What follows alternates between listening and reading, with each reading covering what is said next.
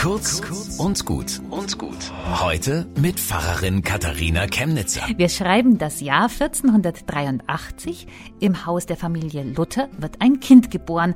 Aber als die Hebamme es sieht, schlägt sie die Hände überm Kopf zusammen. Das Bübchen ist so schmächtig, das überlebt die nächsten Tage nicht. Darum bringt sie ihn schon am nächsten Tag zur Taufe, dass er nicht ungetauft stirbt.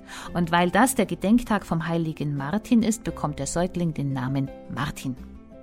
Nun, das Kind ist zäh und überlebt die gefährlichen ersten Jahre, wird groß und wird der Martin Luther, wird die Welt verändern. Denn wie alle Menschen seiner Zeit quält er sich mit der Frage, wie kann ich bestehen vor Gottes Gericht und findet in der Bibel die Antwort.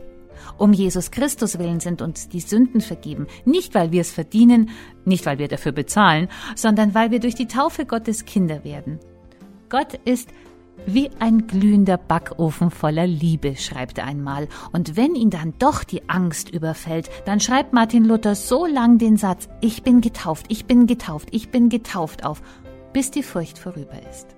Heute ist der Geburtstag, morgen der Tauftag von Martin Luther, ein Grund zum Feiern. Bis zum nächsten Mal.